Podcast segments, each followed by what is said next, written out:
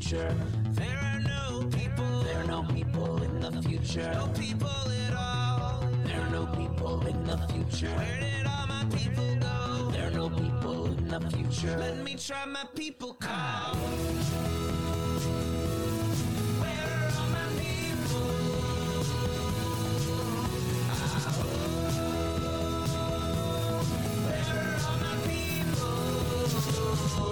I guess I'll fly away everybody, everybody, welcome, welcome. It is Monday, February 27th, 2023. Yes, that's right. We are hitting the end of February here, folks. We're making it through.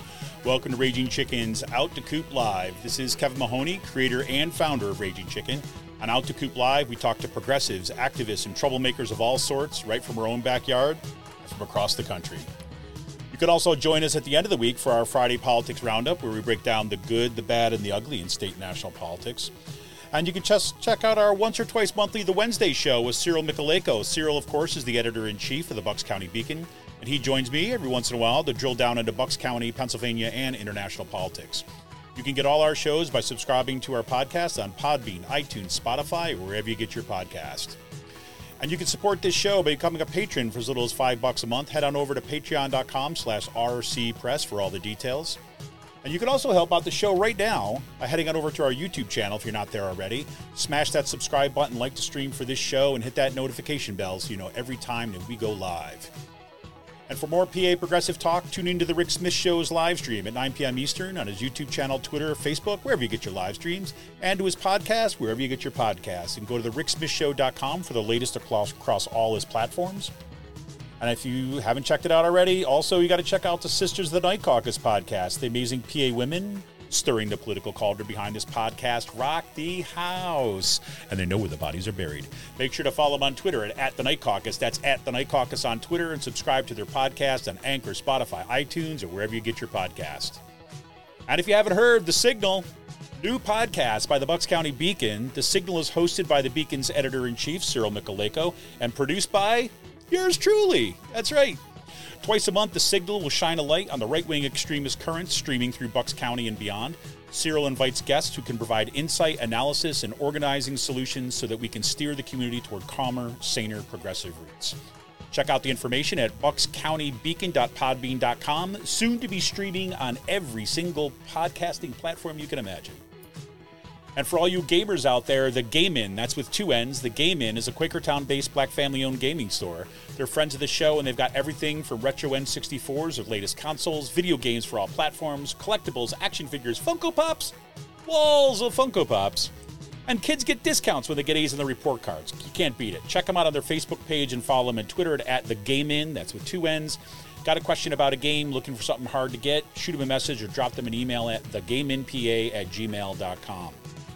And a shout out goes to Jonathan Mann, who wrote our intro song, There Are No People in the Future.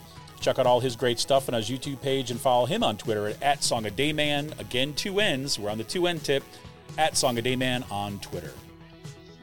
We can't let Paul Martino and his oligarch friends buy our schools and push extremist politics in our community. Raging Chicken has teamed up with Levelfield to launch a truly community rooted pack to invest in organizing, supporting local and statewide progressive candidates, and unmasking the toxic organizations injecting our communities with right wing extremism. We're putting small dollar donations to work to beat back the power of big money. You can get more information and drop your donation at ragingchicken.levelfield.net. Yes, everybody, tonight, tonight, I'm very, very excited tonight. I've been looking forward to tonight's conversation, and I know you have too. So tonight, I welcome Dr. Patricia Roberts Miller to the show. We'll be talking about her book, Demagoguery and Democracy, and her work on the continued threat a culture of demagoguery poses to democracy, equity, and justice. In Demagoguery and Democracy, she writes, quote, Demagoguery isn't about what politicians do, it's about how we as citizens argue, reason, and vote. Therefore, reducing how much our culture relies on demagoguery is our problem and up to us to solve. Trish Roberts Miller was former director of the University Writing Center and now professor emeritus in the Department of Rhetoric and Writing at the University of Texas at Austin. She is, in her words, which I love this, a scholar of train wrecks in public deliberation. That is, times that communities made decisions that they later regretted, although they had all the information they needed to make better ones. In addition to Demagoguery and Democracy, she is the author of Speaking of Race Constructive Conversations about an Explosive Topic, Rhetoric and Demagoguery, which was a finalist in Rhetoric Society of America's Book of the Year, Fanatical Schemes, Pro Slavery Rhetoric and the Tragedy of Consensus, deliberate conflict, composition classes and political spaces, voices in the wilderness, the paradox of Puritan public sphere, and various book chapters and articles. We got all the creds listed there, everybody. Yes, indeed. Trish, welcome to the show. Thank you so much for having me. This is, I'm really looking forward to this. Oh, I'm I'm absolutely thrilled to have you. And um, you know, before before we kind of get into um, you know your book and demagoguery and so on, can you just talk a little bit about what got you here, right? Like, uh, what brings someone to decide, you know what, I'm going to devote, you know, a good chunk of my life's work to studying demagoguery? Because, um, yeah. you know, there's a lot of folks out there say, hey, isn't that just a thing of the past? right? Right. So, can you, yeah, talk us through that a little bit. Uh, it was a great blue heron. Um, so, so um, you know, I, yeah, right. No, I, I, I was uh, I was a rhetoric major, you know, at, uh, and um, at that point, the rhetoric department strongly and it was heavily influenced by Wayne Booth and Aristotle, and um, and it, it, emphasized first that if you were going to disagree with someone, that you make sure you know what they actually were saying, um, and uh, and so it was mind blowing for me that the first thing you do in an argument is listen. Um, and then you you know see if you can find common ground because often if you can find some kind of common ground you can find a productive conversation or maybe even a solution that neither of you thought of before. And so um, so I I was uh, you know I had a little truck with a camper shell and I um, was camping car camping and saw a great blue heron for the first time and was just blown away by it and I had this weird assignment. I was supposed to, uh, for one of my classes, begin with a personal experience.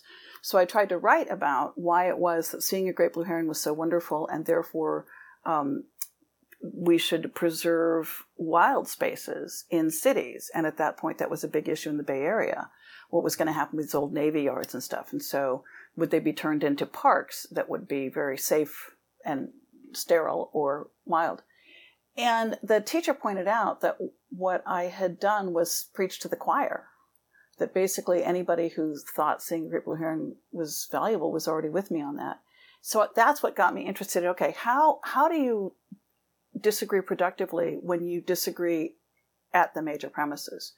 Mm-hmm. With environmentalism, you very quickly end up on: Is there a God? What does that God want? Why did God give us the earth? You know, like like those those aren't you know, those aren't subject to, to, oh, well, here's my evidence. And, you know, so, so that got me interested in it. And then I ended up working on, um, John Muir and the damming and flooding of the Hetch Hetchy Valley and just, it, and got involved in Usenet in the 80s. Um, yeah. And so was just really, really interested in the fact that super smart people can make very bad mistakes uh, and then they tend to follow the same sorts of patterns. And so, could we sort of intervene? Um, I decided I didn't want to be a professor, but I thought, okay, I'll, i need to figure this out. So I'll get a master's and figure it out. Mm-hmm. And I didn't. Um, so, so that, that's okay. I'll get a PhD. I'll, I'll, go ahead and get a PhD and solve this problem. Yeah. So here I am, retired. Still haven't solved it. So I'll solve. Wait, what? What? Wait a minute. right. Yeah. Well, and that's part of the story, right? I mean, and part of this stuff is, you know, these questions don't just go away and they're not resolved like once and for all and they're kind of just gone. Yeah. Yeah, and they often kind of I mean, I think this is one of the cool things about being a professor, right? Is that you get to pursue the questions that interest you. And so these things I kept coming back to them, right? And um uh and at some point in a grad class, somebody asked a question about the slavery debate, and, and um, they were saying, "Okay, if these people were really well trained in rhetoric, why was the slavery debate so bad?" And I was like, "I don't know," um, and looked into it, and and I, I I will admit, I assumed that um, people arguing for slavery had good arguments, not in the ethical sense, but at least in a kind of logical or rhetorical sense. They didn't. They had terrible arguments. they were terrible. yep. um, which really, really surprised me. Um, and I, it was at that point, so I was working on that book in the early 2000s. Um, I'd gotten really, at, at, one point, I had a long commute when I was in Missouri, and I used to listen to um, Focus on the Family, which I found deeply troubling, and uh, and also you know other kinds of hate talk radio, and uh, and then listening, watching what was happening in 2003 with the debate over Iraq and how much it was like the situation I was describing uh, and seeing in the antebellum era and the, our inability to argue productively about um, slavery. One of the reasons because there were no good arguments on one side makes it hard to have a good argument. Right. Uh, and it was just so incredibly familiar to me, and I got worried. And then, and then, and then you're off, right? Yeah. Um, and it seems, and it seems like that's actually, you know, a, I don't know. It's kind of a I don't want to say it's the perfect moment to kind of launch this, but you know, I mean, I, I remember, uh, you know, I remember being part of um, the say global justice movement, right? Um, at the time, I lived in Washington D.C. Um, uh, when Bush got elected, um, George W. Bush. I, I, lived in Washington D.C. at the time, and we had been all focused on global justice, and uh, there was protests against the WTO, the IMF, the World Bank, and all this. And at this moment, what was incredible, I mean, both as someone who's like advocates for this stuff, like, you know, in organizing and things like this, and as someone who studies rhetoric, what was fascinating about that moment was there were opportunities opened up for, say, international discussion mm-hmm. in ways that I had never experienced before that people were talking about really hard stuff, right? Um, about impacts of colonization, of centuries of, of racism and distribution, all these kinds of questions, but in this incredibly critically generous way is the best way I can describe it.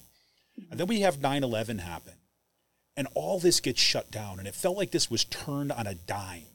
Mm-hmm. And the tone, I mean, literally, the tone of the discourse shifted so dramatically um, kind of at that moment.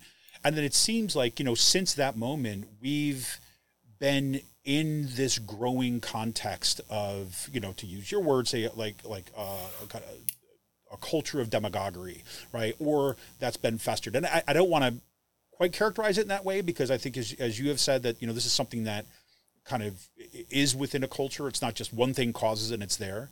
Um, but I can remember that as, and so I can understand why this would stand out too as well, and why it becomes a fruitful place to really dive into what's happening at this point, especially when the choices there's so much at stake in those arguments.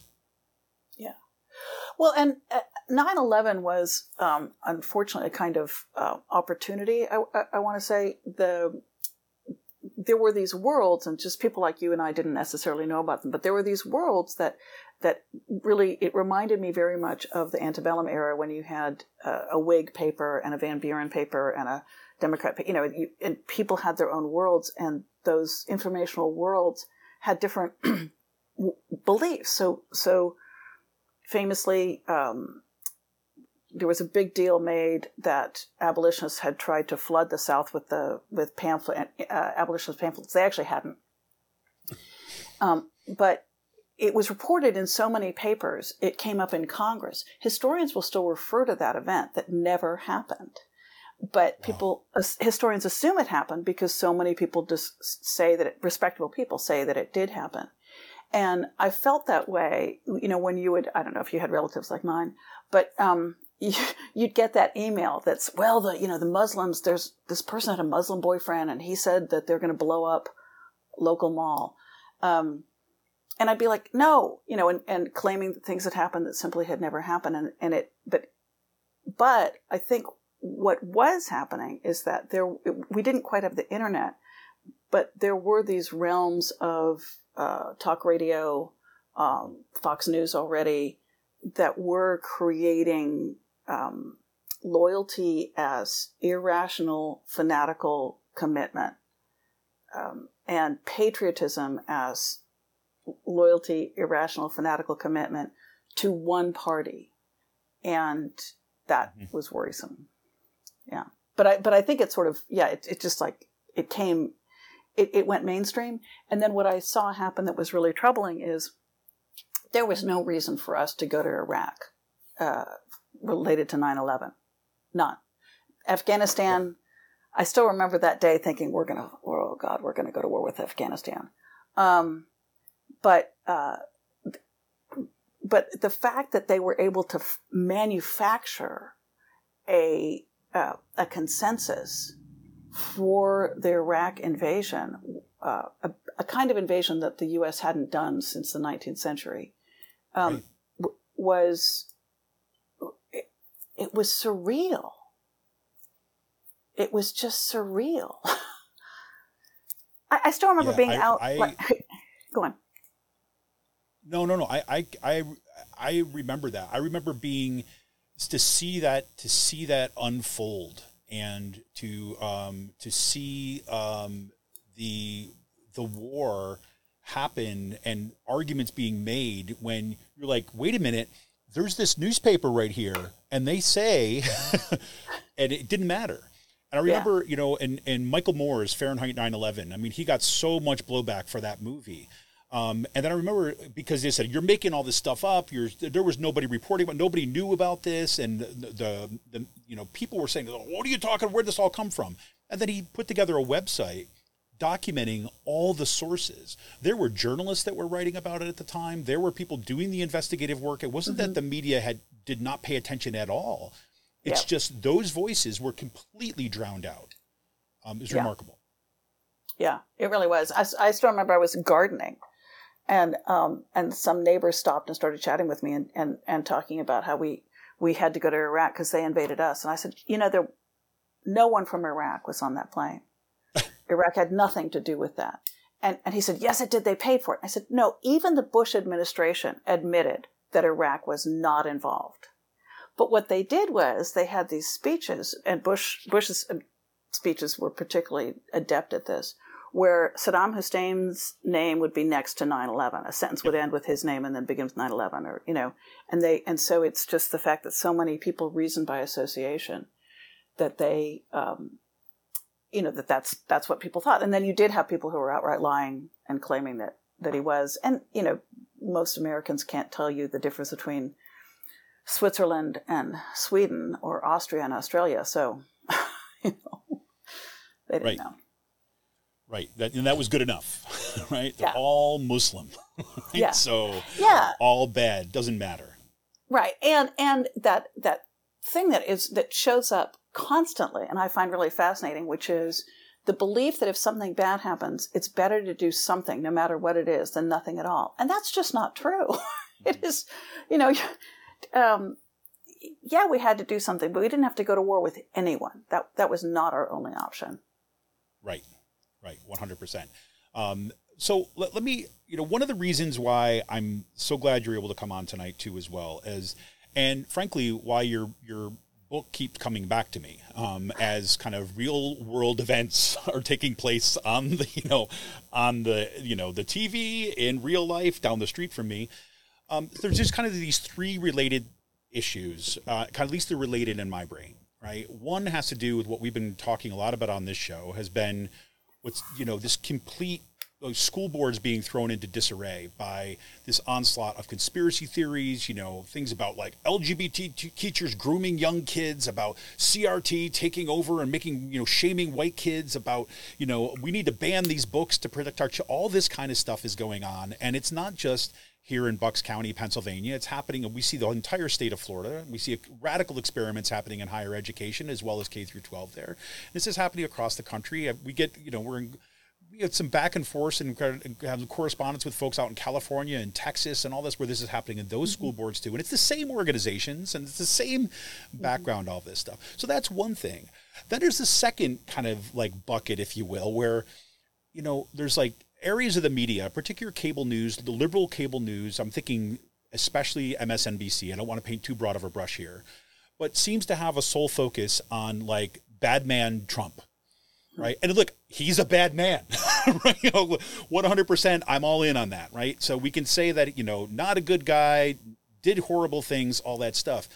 But it's like, it literally is the lead story every single night, tracking the minutia of this man and I, again, I'm not going to be somebody who's going to say that we should ignore those trials and we should ignore that stuff, but I keep on saying, like, I'm like, I can't watch it anymore because I'm like, what about everything else? Mm-hmm. What about the entire culture that is percolating underneath this? Why are we talking solely about one man as opposed to what is happening in our country right now? So that's a third, you know, second one, and then the third one is kind of like this this this mix, if you will. It's like it, it's we've got like team sports in politics where you're red or you're blue. They even color the maps in these ways, as if we're supposed mm-hmm. to put on a jersey. If you have any criticism of your side, so to speak, you get blowback, like as if you're not supposed to do that. Um, and then it seems to me, at least, and you could you know disagree with me on this one, but it seems like we've got one side who doesn't want to play by the rules, right? And so and so much of what it depends upon, right, for democracy is that you have. It seems to me you have to have a baseline agreement over how we do things like public discourse, how we actually decide policy, how we do democracy. Mm-hmm. Um, and it, and I I'm afraid, right? I'm afraid that um, we are rapidly evolving in a direction where you have a, a group of people who want to play by the rules, right? I'm trying to do politics, and then a whole bunch of other people who just want power, and then a whole bunch of people in the middle who are not sure what the hell to think, mm-hmm. right? So that's kind of, I mean, and I don't want to limit us to those things, but I just want to give you a sense of this is kind of what brings me to this discussion and why I thought would be really important to get in a little bit to, you know, into your book and to talking about what we're talking about here with demagoguery and how you kind of get a sense of this stuff and then to get a sense of what does it look like to do democracy in a way that we should, you know? Yeah. Um, oh, such. I mean, I've been thinking about this for 40 years, right? Um, so I want to start with um, what's familiar to both you and me, which is teaching, teaching argumentation. And if you look at how people teach argumentation, they talk about both sides, pro and anti. That's it. That's demagoguery. As soon as, and that's what the media does, and it does with the horse races. As soon as you, there are so few issues that are pro or con. There are a few, um, but not really. You know, um, most most are there are a variety of, of options and a variety of positions. And even if people agree on the policy, they do so for different reasons and, and things. So, um, what demagoguery is a way of evading policy argument. And the reason that people want to evade it, media wants to evade it because you lose viewers. Um, if, if you're going to have some really nuanced, complicated discussion about what are the advantages and disadvantages of universal health care uh, versus, you know, there's that um, a certain people are just going to be like, forget it. I don't, I don't want to do that. Um, a lot of people respond to uncertainty by getting angry and anxious. I should say anxious first and then angry. And, and particularly get mad if you say that this is a complicated situation, that, that they, they hear that as, um, deflection and as indecision. And I think that what we need to do is make people more comfortable with uncertainty and understand that it's not a binary, right? Um, but so that's that's the long that's the long uh-huh. solution, right? Um, and, but also the the way that we have spent a lot of time. So the way that students and uh, are taught argumentation and the way argumentation is modeled in the media is pro and con. So it's two sides. Secondly, it quickly shifts to questions of identity and, and who's good and who's bad. And the assumption is one side's good and one side's bad. And so you just need to figure that out. Um, but also, we talk a lot about trusting trustworthy sources. And for many people, that's Burke's identification. A, a trustworthy source is someone who is in group, who gets you, who cares about you. Um, and so once these are all ways that we're not talking about about policy, right? Um, but all that stuff is extremely useful when you're trying to mobilize a diverse a diverse voter base. If you say if, if you have a reasonable policy discussion it's going to hurt somebody and so they're going to be opposed to you. And so the right. more that people discuss policy the more enemies you create. So if you evade policy discussion and instead mobilize against a common enemy again burke right said this in 39 talking about mein kampf you mobilize against a common enemy who's ideally, you know, easy to uh, to demonize, then then you can do it without talking policy. And that's what I think Rush Limbaugh figured out in what was it, the 80s, right? Yeah.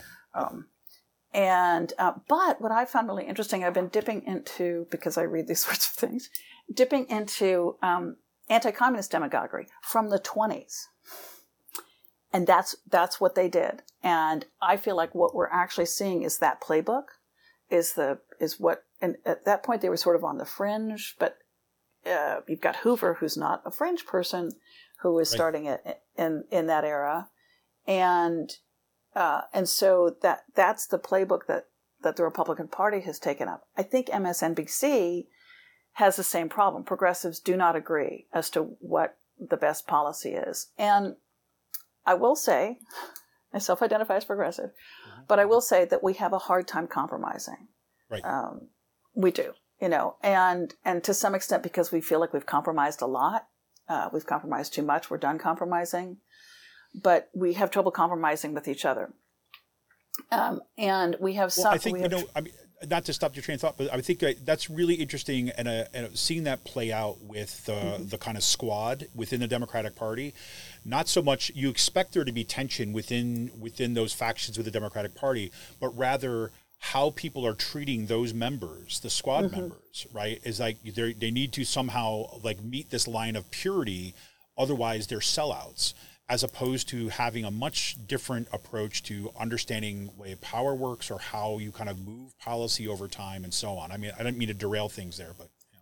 no, I mean that's that's what I'm saying, and I, I think it's also has to do with um, that. I, I, certainly remember when I was 18 and 19 and beginning to get involved with this. It just seemed to me so clear. Everything yeah. seemed really clear, and I thought that these older people who were arguing for you take a step and then you don't you, you settle for one step, but you don't let it go, and then you take another step, and then you take another step. Um, that that was it, it, seemed old to me, you know, or something. Yeah, and, sure. And so I, I, so I think that that's also something that we need to talk about is strategically what's really worked in the past and what works where. We also, I think, have a problem as progressives of saying, okay, here's this thing that worked incredibly well in Los Angeles or something all right, let's try it in Texas. It's not going to work in Texas. no. Gee, why is that? yeah.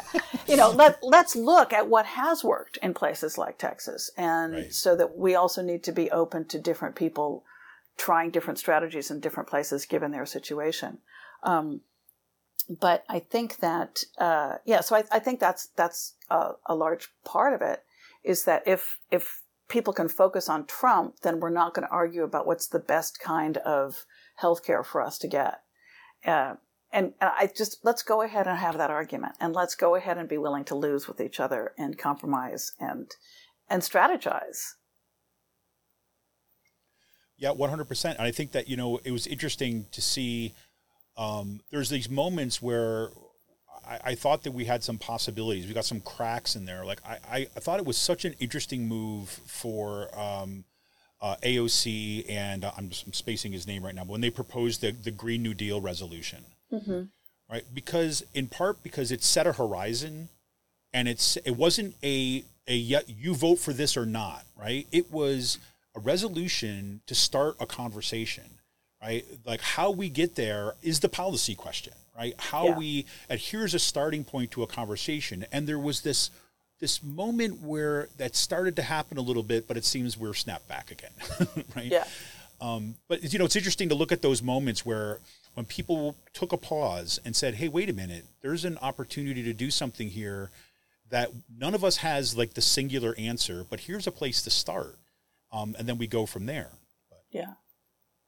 Yeah, I, I do think that part of what happened was uh, we started having to like fill holes in the boat kind of. I mean the yeah, you are, yeah, uh, be, be, yeah, because of what you're talking about the fact that that uh, we're back at not being able to mention major figures in american history because they were anti-racist. The crt stuff makes me just absolutely bang my head on my table. Um, and and I so the other part of this is, as you know, but your viewers may not. Um, I I drift around dark corners of the internet and argue with jerks. I'm, I'm being polite there, uh, and I have for years. I found it really really interesting, and I found it interesting to like, can you persuade them, and and how can you do that? Um, and and what what I did learn is that business of trust your source.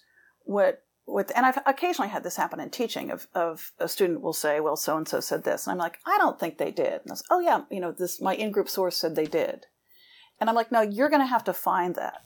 You're going to have to find that quote from them directly. And they actually could not understand the distinction between a primary and secondary source. Mm-hmm. So I ended up having to spend time explaining what's the difference between a primary and secondary source. Why, why relying on someone who hates we use I use my dog as an example, Chester Burnett. Why we can't rely on on a secondhand quote on the, from someone who hates him about what Chester said, and you've got to find it in the context. And they really didn't see. And it was it it finally what I ended up having to do is has ever, has anyone ever misquoted you, and how'd you feel about that? Mm-hmm. Then don't do it to anyone else, you know. But but that's that is a big part of it. It's this kind of trust your source thing, and so people um, they don't feel the need to read any CRT. Um, they don't feel the need to read anyone who disagrees with them because because the case that's being made to them is so clear and compelling, um, and it's it, because it's really easy to put together a plausible sounding case, especially if you can count on your audience not checking your sources. no, right. Well, and I think it's also you know I mean there's there's at some at some base level too. I mean, it always seems like we're talking about you know feelings of belonging, right? I mean, because mm-hmm. it's it's wanting to be part of something, um, and also being disciplined once you're there, right? I mean, there's you know uh, what's very interesting to see what's happening in right wing discourse in my mind is. Um, well, this happens. This happens on the left too, as well. Um, but you have the, the policing of the lines of, you know, are you stepping out? Um, and there's little you see these little battles among kind of right wing media figures um, that start going after each other when they say something that's potentially could lead people in a different direction away from what the message is. Um, and you know, if you've got folks that are on a team and they want to be part mm-hmm. of the team and their identity is being part of that team, um, they are looking for cues about what's right to say. Um, yeah. Because they want the cheers, you know, they want to feel like they belong too. Yeah, I mean, I, I, I have really tried to train myself out of talking about right wing versus left wing, um, because it goes back to that thing of saying that there there are two yeah, sides. Yeah. Um, and what it ignores is that the is that so I use pro GOP um, because that's a, that's what they are really. I mean, they don't actually have a coherent political ideology or or policy agenda at all. Um, it's uh, and I think it's Paul Johnson's book does a really good job. I mean, several other, other people have, but I, I, like his in particular for talking about how um, they've got this. You've got this libertarian, and then this kind of toxic populism, and and how people manage Reagan, especially Goldwater, managed to uh, interweave those two things, and then and especially not let people then think about the extent to which policies are hurting the very people who are voting for him the other book that oh I can't believe I just blanked on. I'm so bad on names. Um, but anyway, uh, there's the I mean the other thing about that is fascinating. This is what I'm going around telling everybody about because I didn't make it into the book because I didn't know about it at that point. It's called Vladimir's Choice. Have you ever heard of this? No. So Vladimir's Choice is um, it comes from uh, an old Russian folk tale where there's this guy Vladimir and um, and he has a neighbor whom he hates, Ivan. And God comes to Vladimir and says, "I will give you anything you want, but whatever I give you, I'm going to give twice as much to Ivan." And um, and so Vladimir thinks about it for a while and says, "Gouge out one of my eyes." So, what what what the pro GOP media has figured out, and they figured this out quite a while ago, is that people will hurt themselves if they believe it hurts a lib more. And so you've yeah. got this whole sticking it to the libs as as a compelling argument for a, for a lot of people, even if they're going to lose an eye. Uh, and that's I find it really hard then to to uh, to get past that in some sort of way. You know, to but what what can we do about that? Um, but yeah, yeah, well, so a couple things then. So I mean, maybe one of the things that I like about what you do in this book and your and kind of your work too as well is it seems to me is that there is something. Uh, one, it's almost like okay, how do we recognize this stuff, right? So we recognize it for what it is, um, uh, and then the secondary question is almost like, well, then then how do we engage, right? I mean, what is it? What do we need to be able to do? Right? So um, you have already mentioned we're looking at, say, you know, characteristics of what kind of demagoguery is, and one of the other things that I that I, I want to talk about too is, is, is along with that is like we're not talking about a, simply a demagogue, right? You say in the book, mm-hmm. right? Look, you have to like demagogue doesn't come around, you know, is plopped out of nowhere, kind of drops down and suddenly transforms everything and turns everybody into kind of like you know perpetrators of genocide. It never starts there, right? Right. And the has to this stuff has to be kind of in the culture and so, I mean, in addition to that kind of idea about about identity, that okay, we are this is about identity, and then this is about kind of saying about we, what we do, us and them, right? What do you see as some of these kind of these characteristics of kind of demagoguery that would be like indicators in a culture, like warning signs, if you will, that when we see this, we need to kind of be understanding what's happening? I, I think it's the the big one for me at least, and this is when I got so worried was informational enclaves, was was people getting all their information only from one or two sources. Interestingly enough, uh, the most recent thing I read on this said that the that um, radio is still a major major source of information for a lot of people yep. who are white supremacist. Um, and uh, it's what I like the term authoritarian populist. And and authoritarian populists they're, they're still listening to radio is is what they're doing. And and there's a community and those people are really good at creating sorts of feelings of community. My guess is that youtube is is going to be this the second and and some of it has to do a lot of people are, are worrying about youtube algorithms right? And the ways that yeah the ways that you start out with something relative innocuous uh, relatively innocuous and then you can find yourself deep in in really nasty conspiracy theories. And I, I, this is one where I can't cite the research. I haven't seen research on this, but it seems to me that people find visual evidence much more compelling than any other kind of evidence. And I just, I believe that because you hear people say, I saw it with my own eyes. You saw a video with your own eyes. You didn't see the thing. You didn't see the event. You saw a video. Um, and, and somebody uh, carefully walking you through it so you knew exactly how to interpret it. Right. Yeah. You know, so that's not but but so people find that that really really compelling. So I think that's one thing is, um, and and then I think also there's something about the level of accusations that that people are making, and that's why this stuff about the grooming is really scary. Um, and again, that goes back to Pizzagate, right?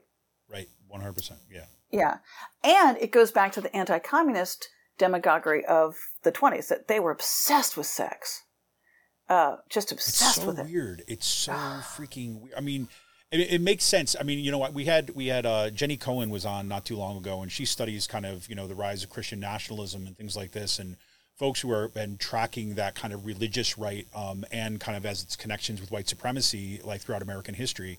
And there's always these two things are always paired, right? Because of course, mm-hmm. white supremacy is also like deeply kind of patriarchal right. and sexist and kind of authoritarian um, right down the road. And you talk about, you know, at one point you mentioned George Lakoff and the way George Lakoff frames this as the strict father figure and the way that, you know, that mm-hmm. helps frame discourse.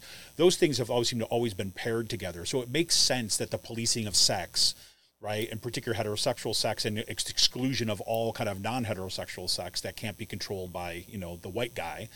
Um, that makes sense that it's together, but it's like it's obsessive and like dark in so many ways. and very specific. They think about this a lot. Um, and um, it's weird. Um, and I, uh, I, I, was really, when I first started working on, on the demagoguery stuff and was collecting examples from all over, it really was funny to, uh, funny because I have a very sick sense of humor. Um, the extent to which they want our women. That was always one. Um, and I had by that time already written the book on the American Puritans, and that was an accusation that was continually made that that's what Native Americans. Um, and it's just that's always it's always they they want our women, and I'm like I don't think so. and why I don't that? think that's what's going through their minds right now. It's like on their yeah. top like secret shelf of like things yeah. to do. I think like keeping their land and you know not getting killed. That's going to be higher. Um, Do you think? Yeah, yeah. You know, so it's it's it, it's it's it definitely touches some kind of nerve.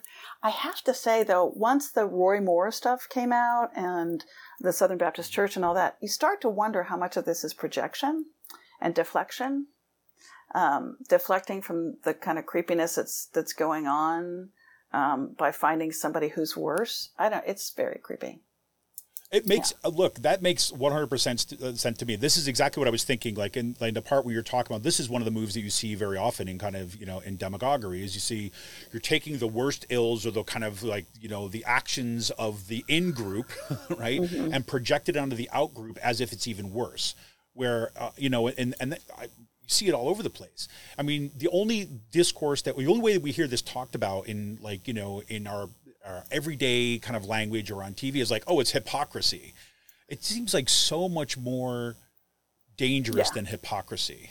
yeah, it's not hypocrisy. We shouldn't call it hypocrisy because it's it's yeah. worse than that. What I what I've gotten interested in, I think since since I wrote the book, um, so I don't think it made it in there, is that there's also a weird time thing that happens with this that I find really interesting. So you you you get people who say they, they, they say it's war, we're at war, and and again that's goes back to the, at least the 20s, except, I mean, American conspiracy theories, Hofstadter's book is still really good on that.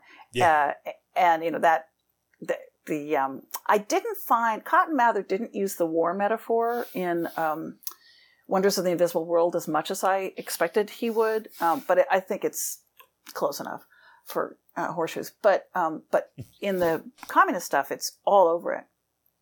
And the interesting question is what kind of war it is.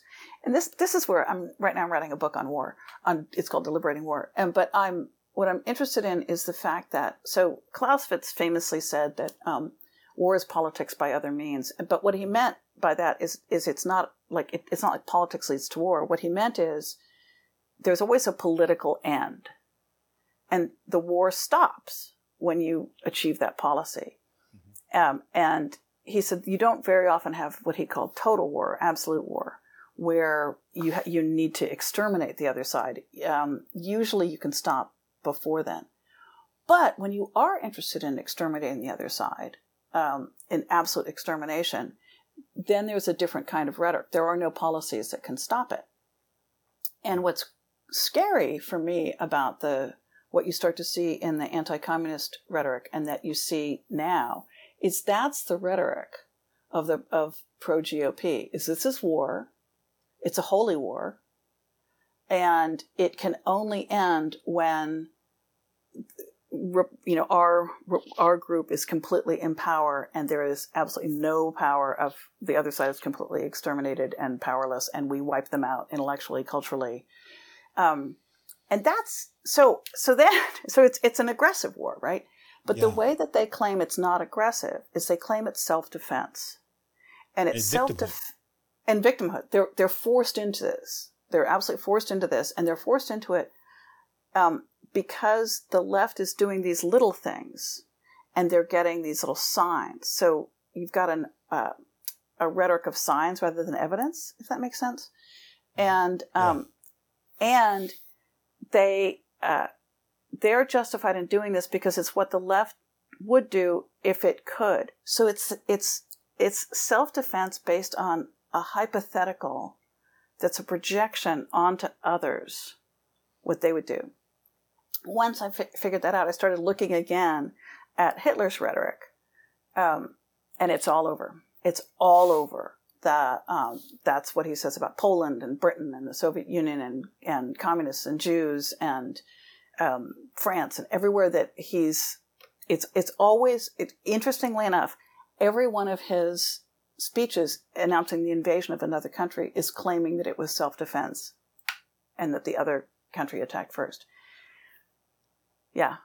Don't I'm, yeah. As i said i'm writing a book about it's, that it's no, i'm telling you it's frightening. I was well i mean it was that's a similar you know move that you talk about what happened in the japanese internment right? Where you have mm-hmm. warren basically comes out and says you know, makes these claims about kind of all Japanese, no distinction between, you know, someone from Japan who just arrived with like, you know, uh, like uh, in a soldier's uniform versus, right, yeah. you know, Americans of Japanese descent, no distinctions there. And then says, well, okay, they live near all this infrastructure, so therefore they must be planning something. And the fact that they, because we know that that's what they're there, they're here to sabotage it. And, but because they haven't sabotaged it, that means that it's imminent.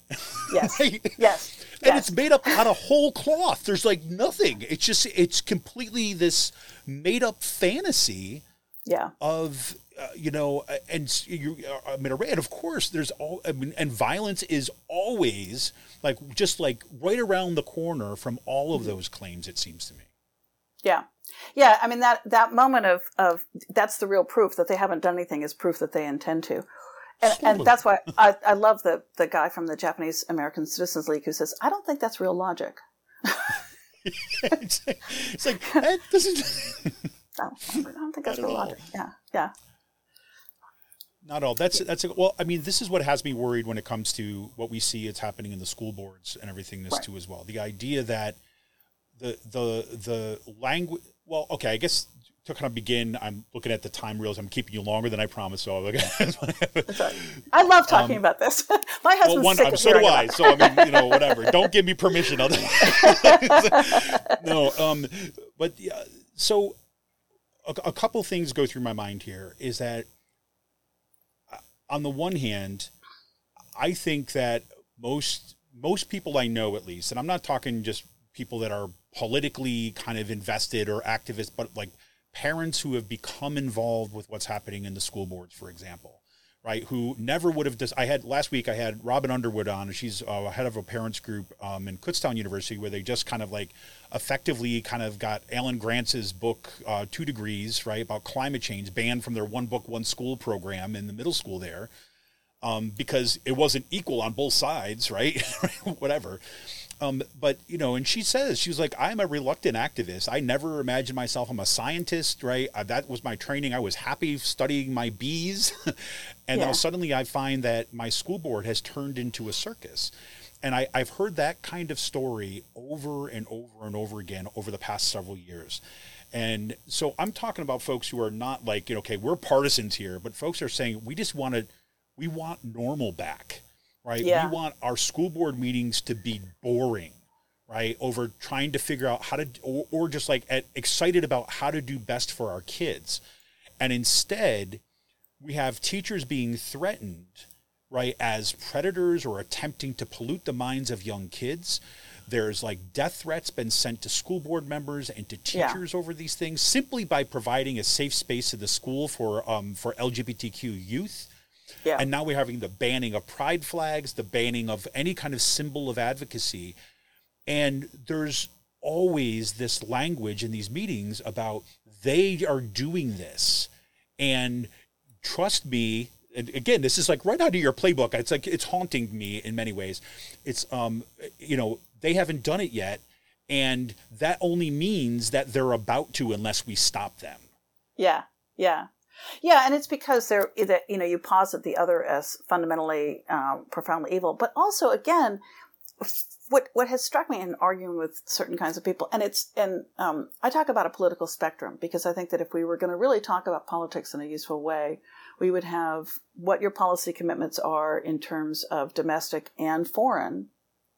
Um, and so that gets you two axes right and then um, but then also the extent to which you're authoritarian about them the extent to which you you value disagreement on, on those and that's where i think it you start to get almost like tones um, in uh, in a spectrum really it needs to be a four dimensional but i can't I, am not that smart to do four dimensional but um, at least three but uh, but um, i think that what's and so I, I do run into people on other issues who who argue exactly this this same way. And um, I th- it's so strange. I think they can't imagine that anyone is actually different. And so, since they're someone who abuses power, they just assume everybody else is going to. And yeah. and so that's so. I mean, it, it's it's sort of like if you meet somebody who says to you, "I think everybody's lying," and you think, "Well, I know one person who lies." that would be you because you just told me that you know right right right exactly exactly yeah i think you just told me a little too much about yourself um, so i think that's that's part it's very frustrating then it's it's hard to get them to see and so sometimes I think humor can work, and I, and to the extent that I've made any progress, it's often been sent by saying, "Look, if I could brainwash my students um, in the days of papers, they would have stapled their papers and numbered the pages, and if I could do it in the days of sending files, they would have named their files sensibly." I couldn't get them to do that. my students have no problem resisting me. I am not going to you know, change their entire worldview by making them read Maya Angelou. No, uh, no. yeah, but it's it. Um, I, I also with a lot of these kinds of people, there is this sense of all. I, am going to quote Chesterton on this. Um, mm-hmm. all sins are the same, and if you step into one sin, you're stepping into all of them. And so they really do seem to imagine if you let yourself go at all. And, and, and if you try to be tolerant in terms of, say, sexuality, next thing you're in an alley with a needle in your arm gambling and smoking. Totally. Um, and so that's why I think that also uh, so many times when people describe changing, it's because a child or a relative or a loved one says, "No, I am. I this is this is who I am," and that and that's what happens at college. That's actually why college, uh, and the research on this yeah, goes back to the 60s. That's why college liberalizes students, is that they meet someone that they've been heard preachers about for years and years and years and discover actually they're perfectly fine. They're kind of boring. Um, and so it, it, and also, and I've had a lot of students say this, that, that parents and churches and schools lied to them about things. And so then when they discover that that that part was a lie, they throw out the whole all of it. Yeah. It's like you pull the thread and the garment comes apart. Yeah. Yeah. And so, so now they don't even believe stuff that actually wasn't a lie. They just assume that it was because the, the, the schools and parents have told them who they are. They're people who will, who are willing to lie. Yeah. Yeah. So so let me let me start to move us toward closing out here by kind of posing another unanswerable question. And um, then but before i do that it's like one the again i want to one of the things i'm going to pitch to some folks locally too as well is to check out this book. It's demagoguery and democracy because one of the things we obviously not going to have time to go into all these tonight but one of the, the the last part of your book is you know kind of like a mini lesson on kind of like how to kind of like argue democratically right? I mean how to have public discourse in ways that um, are kind of say ethical, above board, and kind of meet the requirements of say like a democratic society. So I mean, we're having an argument, and yes, we're all arguing about the same thing, right? We have disagreements over this kind of stuff, and they're legitimate disagreements. Um, but we are nonetheless going to argue over things. And argument, we should say, really is at the heart of oh. any kind of like democracy worth its name. I mean, yeah. you can't have democracy without that. And precisely that the whole idea is meaning to bring that together and if you will, and I've talked about in my classes in this way, it's the certain kind of leap of faith. the mm-hmm. idea that, okay, when we come together, we agree upon these rules, right? That at, at the very least, even if we make mistakes, right, at the end of the day, we're all in, right? Mm-hmm. Because we were part of this process in making that decision. And if we made a mistake in that choice, then we get to go back recognize what those choices are, realize why we made those bad choices, and move on from there. And so it's like you know, I, I kept on I, coming back to that as like you know, really this is be great to have circulate in our in our communities and some of these organizations that are trying to combat um, for those folks. So that's like really that last part of this book is really that kind of addressing of like how we recognize stuff and what we do in a democracy, right? Yeah, and uh, I will say so. So we kind of have to do this, right? You, you can't enter into a conversation without stereotypes and prejudices. That would that would actually be mental illness. Um, but uh, so one of the things that happens is when you make a certain argument, people make a decision about who you are and often assume that you're making arguments other people made that sounded like it or had a few of the same words. And I've had that happen with me in that part of the book where people think I'm advocating niceness or what is some called, right. called civility. Civility. Yeah, and um, or a sort of rationality that means unemotional, and the notion that ra- being rational means being unemotional is a late 19th century uh, British thing. The French got there a little bit earlier, sort of. But anyway, it's that's really recent. That's not, uh, and it doesn't make any sense. Right. It makes no sense. I mean, it's not rational not to have feelings about the things that we're discussing. That would be weird. And and you actually can't make good decisions unless you care, right? And uh, so so um, but also I think what people have to understand is that because we're going to care about this stuff, we're going to get mad and we're going to get vehement and we're going to get hurt. And that's going to be part of the process that there's uh, that there's not a world in which this is going to be comfortable people do that there are organizations that have people really different get together and have really meaningful deep uh, conversations and they gain a lot of compassion for each other. It doesn't really change their policies though. People still have the still tend to have the same policies. But at least they think that they don't think that the other side you know the other side is villainous. They just think oh these are people who really like guns or these are people who really have no use for guns or you know something and and i think that's that's what we have to understand is that this is going to be that that disagreement is difficult and it's why so many people want to avoid it and because the only thing that we know is this escalating up, just going nuclear immediately, uh, that we avoid we avoid disagreements altogether, and that's instead of being able to have them with boundaries. Yeah, and the boundaries are what kind of says, okay, we're we're all playing on the same team. Like you know, the, even we're mm-hmm. we're on we're on kind of you know very diametrically opposed things on this particular issue we're agreeing to this project, right? Yeah. Um, and you know, when when I lose, you know, okay, I'll get him next time, kind of you know, along yeah. these lines. I mean, to reduce it to that. Yeah, I really so like. what do we um, do then? Oh, oh, sorry, go ahead. My, my fault. I was going to say I really like Mueller's um, uh, popular book on populism, and then he also recently has a book, Democracy Rules, and he makes that argument: you've got to be willing to lose. Yep. And um, but if the same people lose all the time, that's a problem and then there's a systemic issue of some kind and that you want to look at and either there are people who have some really problematic policies um, that are that they keep losing because it doesn't benefit anyone other than them or something or um, or yeah there's there's systemic problems yeah, and I think that this is, you know, again, this is this is for like another conversation another time, but this is where I think the role of social movements come into play, right? Have mm-hmm. historically, where it's like when you have when that structure, that system breaks down, and it kind of continually systematically excludes folks, then this is where we get these other kind of movements that put pressure in different ways on that exact system. Um, mm-hmm. Um, but you know, I'm thinking about this. I wrote a piece not too long ago. Um, it was called like "We're Not All in This Together." right? Uh-huh. Um, and it was it was called like a case for factionalism um, and making the political personal, right? Um, and it was provocative necessarily, right? You know, but it came out of my frustration around what you were just talking about the civility discourse. And there were a lot of folks that were coming out, in particular people that were calling themselves liberals um, in mm-hmm. the you know in the journalist media sphere that we're making all these kind of founding father arguments, like using Madison to basically say we have to avoid factionalism here, and so that's the reason why you know the Tea Party, like yes, I understand that you're upset, but you need to kind of be civil about this stuff.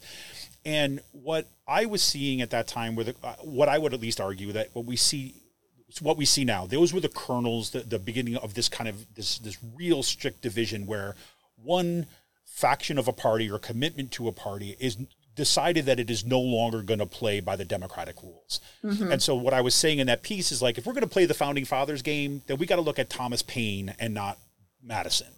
Right? And the argument was something along the and again is a bit reductive, but but um, again, this was a I was angry when I wrote this thing, but the idea was was simply like this: is like if you look at what Thomas Paine was doing in the situation where Thomas Paine was versus where Madison was. Madison was trying to say, how do you maintain a republic?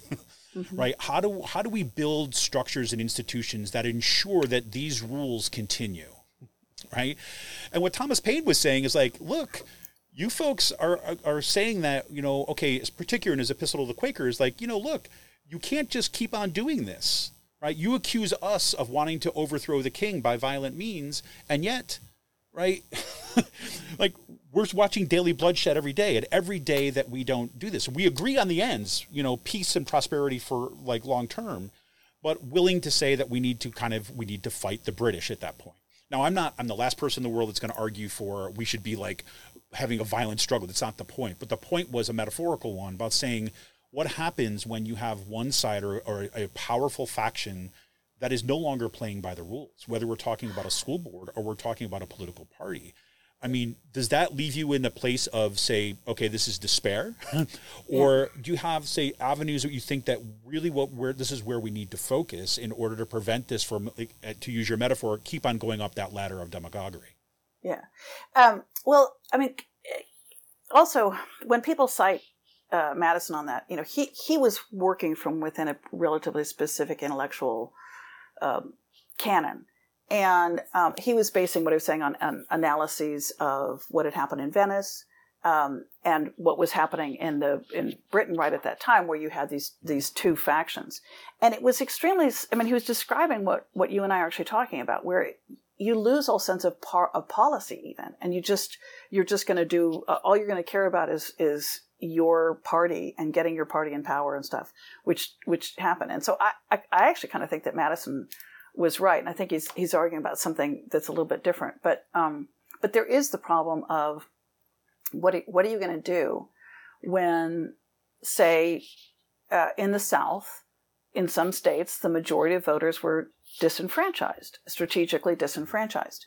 And that was how they were going to keep any changes from happening. And that's, of course, what's happening again with people wanting to, um, as Marjorie Taylor Greene said, you know, wanting to, to make it so that Democrats can't actually vote and um, right. and it and I think it comes about because they believe that they're in a war of extermination, and if you're in a war of extermination, you don't you don't there there it's it's a state of exception, right? There are no constraints or restraints on anything that you do, and so that's why that war war of extermination rhetoric is really really dangerous, and and I think that we need to to call it out.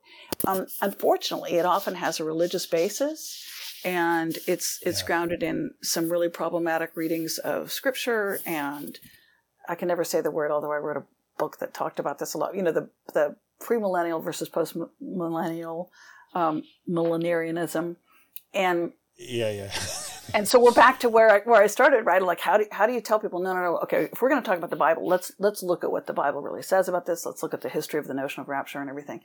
But but you and I are talking about a long term, and what I found really frustrating about major political figures is they don't think there is a long term. Um, when I was writing my uh, working on my senior thesis and and uh, on John Muir's and, and the Hetch Hetchy Valley stuff, James Watt was Secretary of the Interior, and so this would have been like eighty one or so, and he said uh, there was no need to worry about the consequences of offshore oil because Jesus was coming in 1984. And how do you argue with that? You wait till 1985 and say, okay. and they said, oh, I just, I, I, I, I, forgot to carry the one. My bad. Exactly. It's actually 1994. right. That's that's that's what's going to happen with all that. Um, and I find now when I talk to certain kinds of people, they'll say global warming can't be a thing because God would never give humans the power to destroy God's creation. I'm like, do you know how many animals went extinct? What, you, what you know? Um, so so that this is not the hope. We're not ending on a hopeful note, but I think that's. I think I think that there are times actually when you're going to say, okay, you're not accepting the premises of democracy. And one of the premises is that we are in this together and we're in this for the for the long term. And so we're going to ignore you. Um, and we're going to try to persuade people to, to ignore you. Um, yeah, sorry. It was dark. No, no, no. I think no. Look, I think, and like, again, this is uh, one of the interesting discussions I'm having in my class right now is around this line of when do you exclude and you know looking at we just I mean this is we were looking at a very kind of reduced kind of version of some of the things that Karl Popper had said for example about liberal democracies right is like mm-hmm. when does tolerance right basically um, leave the game. You know, you have to mm-hmm. kind of not tolerate the intolerant, right? When right. their argument is about extermination or their is anti-democracy, then those become some of the rules by which we draw the line of kind of inclusion, exclusion into this space of deliberation. Um, but you know, that's not a you know, like you said, I mean, that's not a, a, like a happy note. Um, yeah. And well, you know, it just it makes. Sorry, go ahead. Well, what I was going to say though is that um, I think that this this the way that this can be helpful for people, I will say, is that I have known people who talked about doing this on a personal level with somebody if they've if they've got a relative who's like that to say, okay, do you agree that we're in this for the long haul? That that that we need a, a world in which there are liberals and conservatives and libertarians and progressives and all these different groups. And if the person says no, then it's like, then we're not we're not going to talk. How's, how's more pie? Yeah. What do you like? Isn't that good pie? That's great pie. And actually do that. Like when the person then tries to go back and say, well, they're grooming. Like, that pie, I think the crust is the best part. Do you think the crust, you know, be really clear, like, I'm not, I don't see you as worthy of engaging. It makes them stabby. Um, it is actually one of the best possible responses uh, because it's saying your your argument isn't rational, which they hate. Yeah, I think I'm going to use that out of context now. I'm just going to say, I love this pie. That's going to be my go. That's going to be my signal word that I'm done Let's with this conversation. That. Let's yes, make like that, that. That's great pie. this is great pie. The crust, mwah, I'm telling you, that's wonderful. Um, well, and to close it, you know, one of the things that I, I do think that, you know, the hopeful note is this is one of the things, again, why I were reading your book in my class, why I'm recommending it to people is because I think it's also saying, like, okay, we need to uh, kind of exercise our democratic muscles right now, um, and meaning that you know it's been this is the stuff that is not taught in schools in this way, right? Like as you said, mm-hmm. you started with we are taught pro con. And so that in our organizations and as we mobilize and as we build and as we try to kind of reclaim our school boards and these other public places, the how matters. Mm-hmm. Um, and because the how has i think long-term consequences and long-term implications for how we move forward as a society. And that yeah. doesn't mean that we're nice to everybody. That doesn't mean we're not angry. That doesn't mean that we include everybody regardless of the nazi tattoo on their forehead. Right. no. Right? It's the point is yeah. how we engage each other right um, and as we move forward. So that's my i guess note of hope to close yeah. yeah. And I, I will say too that if, if you know um, there I, I, I never know how, how to say this because English is very strange, but if, if we, um, you don't have to tolerate everybody, but you should tolerate people not you. Like that, that you should be willing to look at the best arguments uh, for positions with which you disagree. And, and you need to be willing to say that there are good arguments for positions with which you disagree. Not every position with which you disagree and not every argument, but there have to be some. And if there aren't some, then you're the problem go. I'd like. I love that. I love that.